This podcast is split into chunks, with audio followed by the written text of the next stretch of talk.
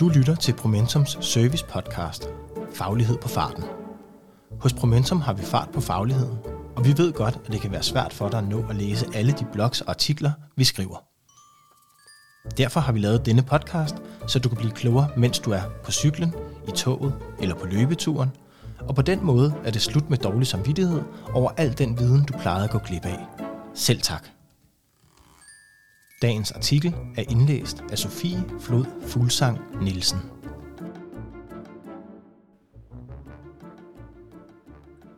Forskelle og ligheder i et omskifteligt felt. Af Anne Christine Røbstof.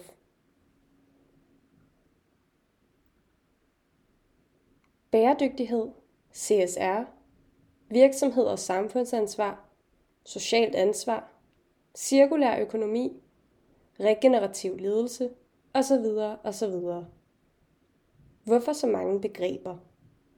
Er det ikke stort set det samme, eller er der meningsfuld forskel mellem de enkelte begreber, og hvis ja, hvilken? I de seneste 25 år, hvor ideen om, at virksomheder og organisationer har ansvar, forpligtelser og interesser, der rækker ud over at få mest muligt på bundlinjen, har der været mange forskellige begreber til at betegne disse forpligtelser og påvirkninger. Et hvert nyt begreb har sin historik og dagsorden, og derfor er der forskel mellem dem. Samtidig er der dog også utrolig meget, der samler de forskellige begreber, og i denne blog vil jeg give mit bud på forskelle og ligheder på begreberne i dette felt. Så bær over med mig, for vi kommer på en tur de force, både tidsmæssigt og tematisk. Spænd sikkerhedsscenen. Let's go. Forurening, miljø, arbejdsmiljø. En hver succes har konsekvenser. Og industrialiseringens succes i det 20. århundrede fik blandt andet konsekvenser for naturen omkring industrierne, der til gengæld fra 70'erne fødte en interesse for miljø og miljøbeskyttelse som politisk først under betegnelsen forureningsbekæmpelse og siden med begrebet Miljø. Arbejdsmiljø er også udløber af den stigende industrialisering, selvom de første reguleringer af sikkerhed og arbejdsmiljø blev lanceret allerede i 1800-tallet som arbejderbeskyttelseslovgivning. Men på linje med miljøområdet fik arbejdsmiljø særlig fokus i 70'erne med udarbejdelsen af en ny lov om arbejdsmiljø. Både miljø- og arbejdsmiljøfelterne er først og fremmest udviklet i et juridisk spor, hvor regulering af miljø og arbejdsmiljø er sket gennem et stadig mere komplekst system af love, regler og restriktioner. Problemet med at følge en ren juridisk vej er, at love er defineret som begrænsninger, som minimumstandarder, og formuleret på en måde, der i princippet skal dække alle tænkelige organisationer og situationer lige. Konsekvensen af den rene juridiske vej er, at den sjældent inspirerer, men bliver et race to the minimum standards, eller et nødvendigt onde, der bare skal overstås.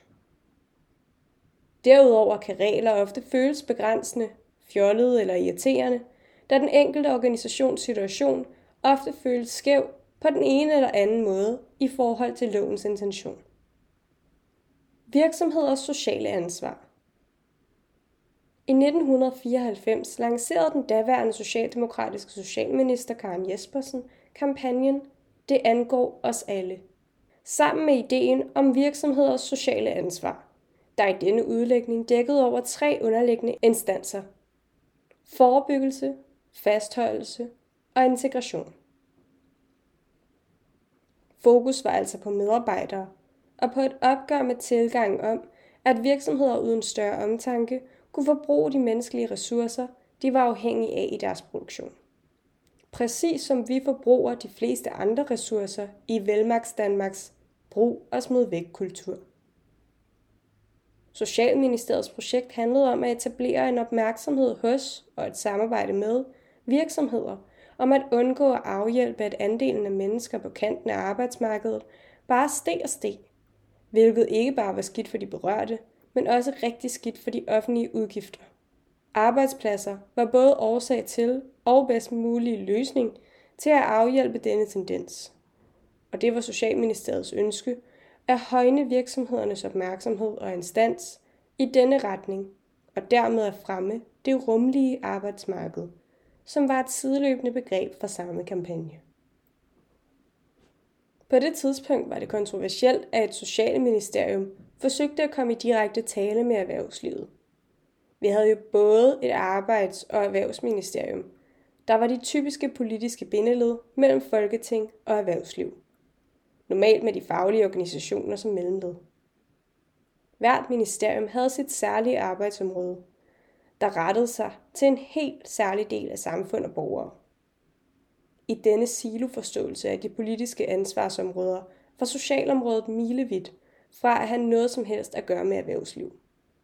Men Karen Jespersen var inspireret af en af Danmarks største virksomheder, nemlig Grundfos, der havde etableret særlige arbejdsenheder, hvor mennesker med begrænset arbejdskapacitet i et mere tilpasset arbejdsmiljø kunne arbejde og bidrage til både egen og virksomhedens glæde. For Karen Jespersen var Grundfos' eksempel en øjenåbner og inspiration til en måde at forny ny opfattelsen af ansvarsfordeling i samfundet. Er vi ved at gøre op med den meget stringente silo-tankegang, kunne skabe bedre løsninger i samarbejde. Det Karen Jespersen så i eksemplet fra Grundfos var, at en virksomhed kunne tage part i et socialt ansvar. Ikke alene for at afhjælpe det offentlige, men fordi virksomhederne også havde interesse i at tage sådan et ansvar. Fokus for Socialministeriet var altså, at virksomhederne i frivilligt partnerskab med det offentlige skulle definere og tage deres del af samfundets sociale ansvar. It was not merely a question of asking companies to do more, but of finding ways in which the political system and the companies might join forces in addressing fundamental societal problems. Hence, the point was to build dialogue and cooperation between the political system, the companies, and the local authorities. Partnerships were of the essence.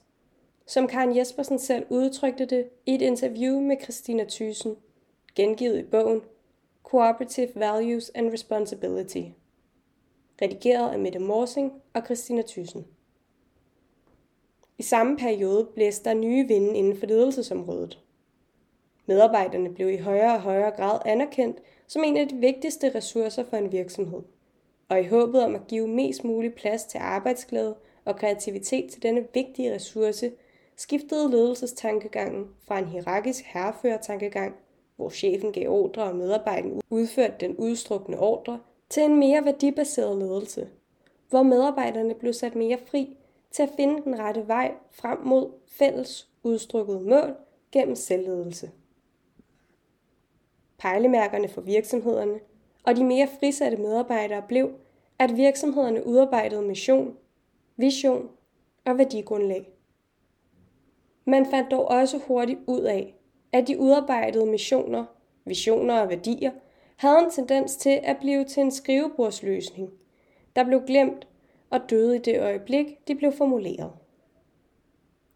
For at modarbejde denne tendens og opretholde visionen og værdierne i dagligdagen, gik nogle nyansatte filosofer på Handelshøjskolen i København, Ole Thyssen og Peter Brusen, i samarbejde med Spar Nord og andre dele af det danske erhvervsliv, i gang med at udvikle de første eksempler på etisk regnskab.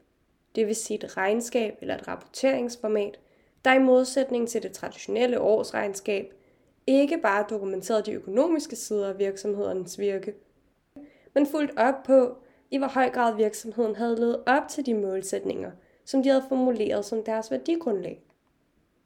I en senere international version blev det økonomiske og etiske værdimæssige samlet i ideen om den tredobbelte bundlinje, hvor virksomheden rapporterer på sit årlige resultat i en balance mellem det sociale, det miljømæssige og det økonomiske. På engelsk også udtrykt som fokus på People, Planet and Profit. CSR Virksomheders samfundsansvar at virksomheders sociale ansvar primært skulle fokusere på forebyggelse, fastholdelse og integration af medarbejdere, begyndte efter nogle år at føles for snævert for mange, ikke mindst internationale virksomheder. I deres internationale arbejdsfelt blev den danske socialpolitiske dagsorden for snæver. De mødte samarbejdspartnere ude i verden, der også snakkede om det, der på engelsk bliver betegnet som Corporate Social Responsibility, altså CSR, men som havde et langt større tematisk udsyn end det danske virksomheders sociale ansvar. Det gik samtidig op for de fleste, at selvom social på dansk lyder usandsynligt tæt på det engelske social, så dækker de to betegnelser faktisk ikke over det samme. Det danske ord social refererer enten til det at trives i menneskelige relationer, at være social, eller knytter sig til et bestemt politisk område, der handler om støtte og hjælpeforanstaltninger, f.eks. socialpolitik eller sociale ydelser. Det engelske social er i virkeligheden tættere på det danske begreb samfund eller samfundsmæssig. Betegnelsen CSR blev hurtigt den gængse betegnelse, også i de danske kredse, der ville vise, at deres arbejde med social og miljømæssigt fokus gik ud over forebyggelse, fastholdelse og integration af medarbejdere. Efter nogle år skiftede Danmark regering, og dette felt rykkede væk fra Socialministeriet og videre til henholdsvis Beskæftigelsesministeriet og Erhvervsministeriet, hvor det blandt andet var Erhvervs- og Selskabsstyrelsen, der fik ansvaret for området. Jeg havde min gang i Erhvervs- og Selskabsstyrelsen omkring 2005. Her husker jeg tydeligt den daværende chef for CSR-området, og hvordan han havde udlovet en præmie til den, der fandt den bedste danske oversættelse af CSR. For det var i hvert fald ikke virksomhedens sociale ansvar. Første forsøg blev til virksomheders samfundsmæssige ansvar, der senere fik det lidt mere mundrette virksomheders samfundsansvar. Men om der nogensinde var nogen, der modtog den udmeldte præmie, står der for mit vidne hen i det uvisse.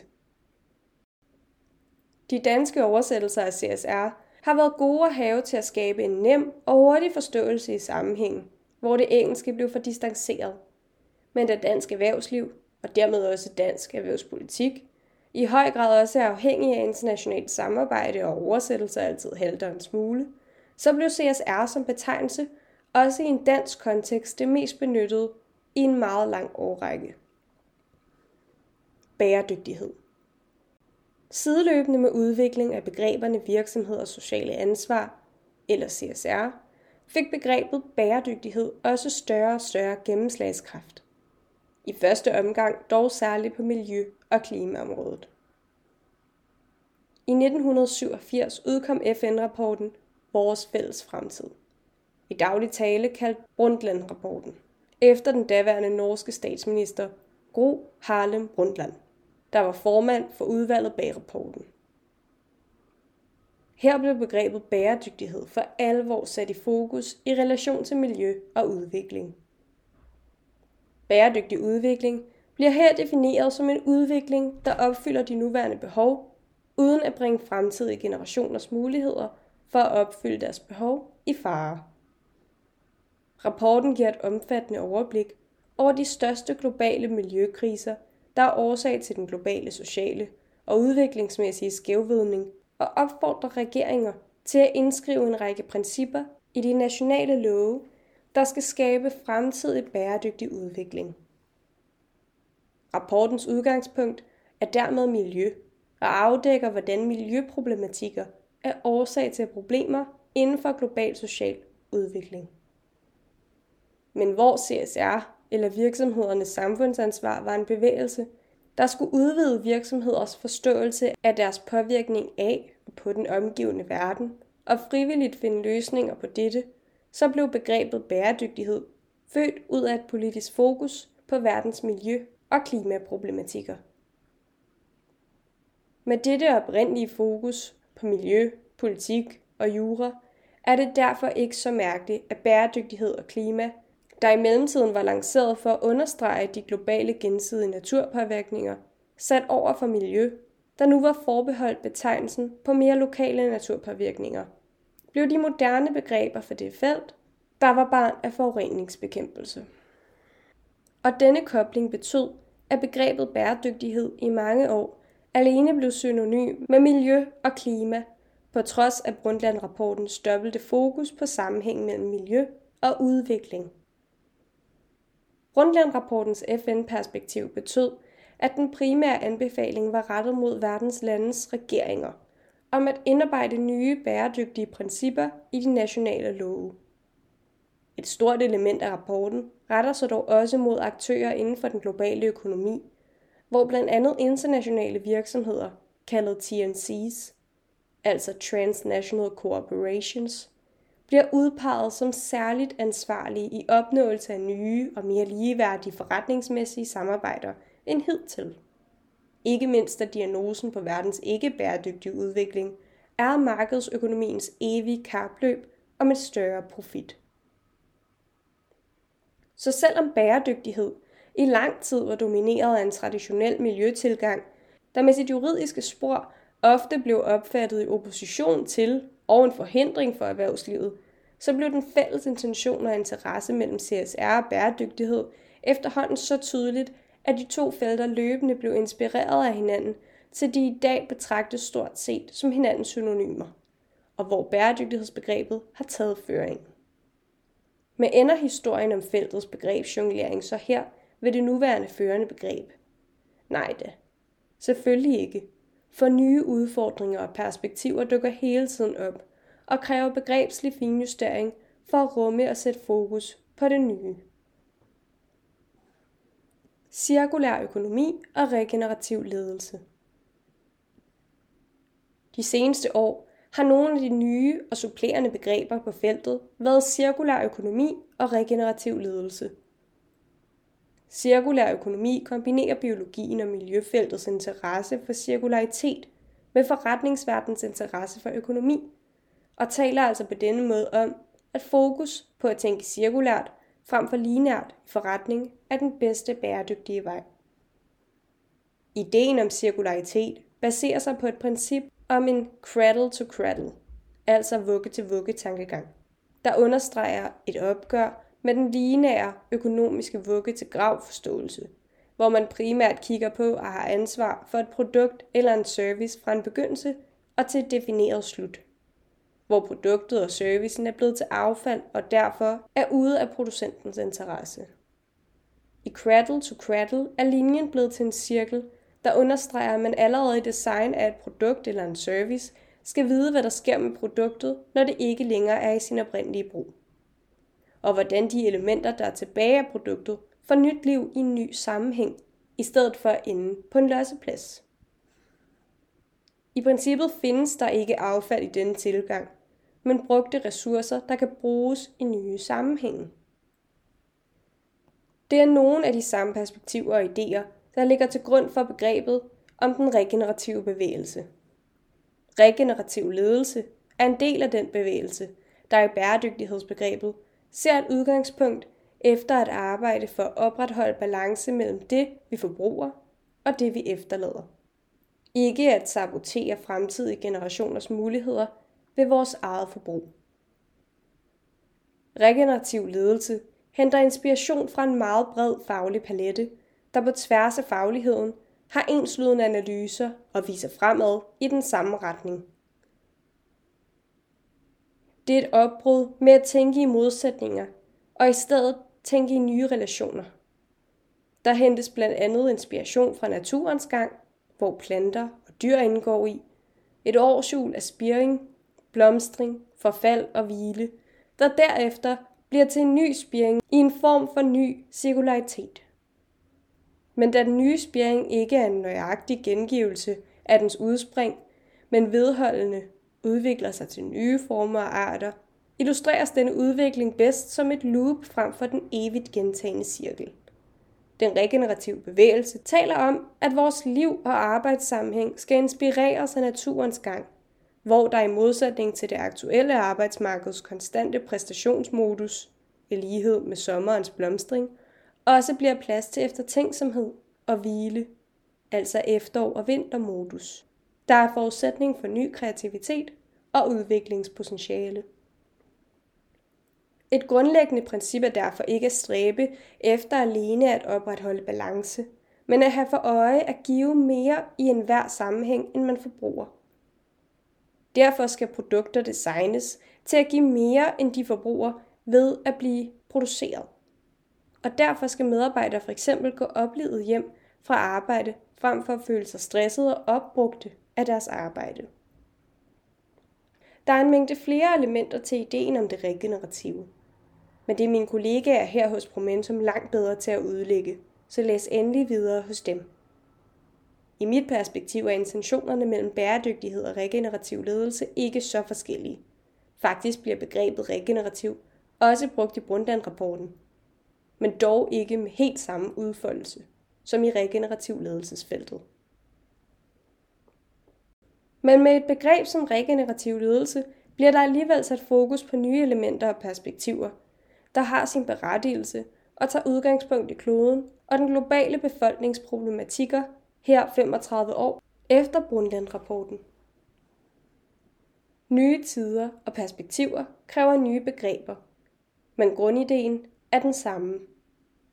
Så ja, der er mange begreber, der prøver at begribe næsten det samme felt. I virkeligheden er der en mængde begreber, som også har været i spil på feltet, men som jeg i denne sammenhæng er hoppet let og forhåbentlig elegant henover. Som alt andet i denne verden er dette felt absolut ikke stationært. Det er selv påvirket af de omgivende samfund, af udvikling og nye perspektiver. Og derfor vil begrebsliggørelsen af feltet også hele tiden forandres og være genstand for forskellige interesser, som understreger et bestemt perspektiv med brug af bestemte begreber.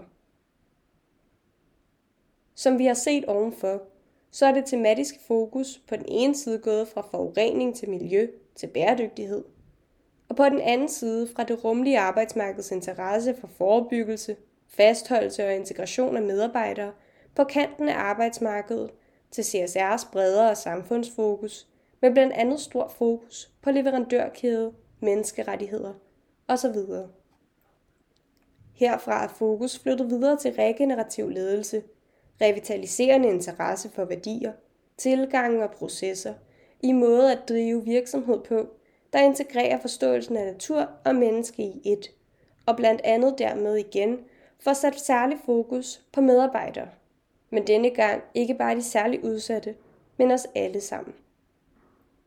Lanceringen af ideen om virksomheders sociale ansvar var som beskrevet også et opgør med en silotankegang mellem forskellige sfærer i samfundet og et ønske om at skabe relationer og samarbejde på tværs af siloerne til det fælles bedste. At gøre op med grundlæggende diktomier i vores samfundsforståelse og samfundsopbygning, og i stedet fokusere mere på relationer er som sagt også et af grundelementerne i ideen om regenerativ ledelse. På denne måde genser man intentioner og tendenser, der går på tværs af årtiers arbejde på denne front, men også klare nybrud og bevægelser, der giver mening for at kunne fagne og provokere nye udviklinger frem. De mange begreber i dette felt kan let forvirre og skabe begrebstræthed. Men forhåbentlig er det blevet klart, at et hvert af disse begreber har deres historik og intention og perspektiv, der på bedste beskub har forsøgt at begribe ideen om, at virksomheder, os alle hver og en, ikke er adskilte størrelser, men til stadighed er afhængige af input udefra, og selv sætter spøj omverdenen, som vi er forbundet med. Og det betyder, at vi bør være opmærksomme på at tage ansvar for den forbundenhed, både i vores praksis og brug af begreber, uanset hvordan vi vælger at betegne det.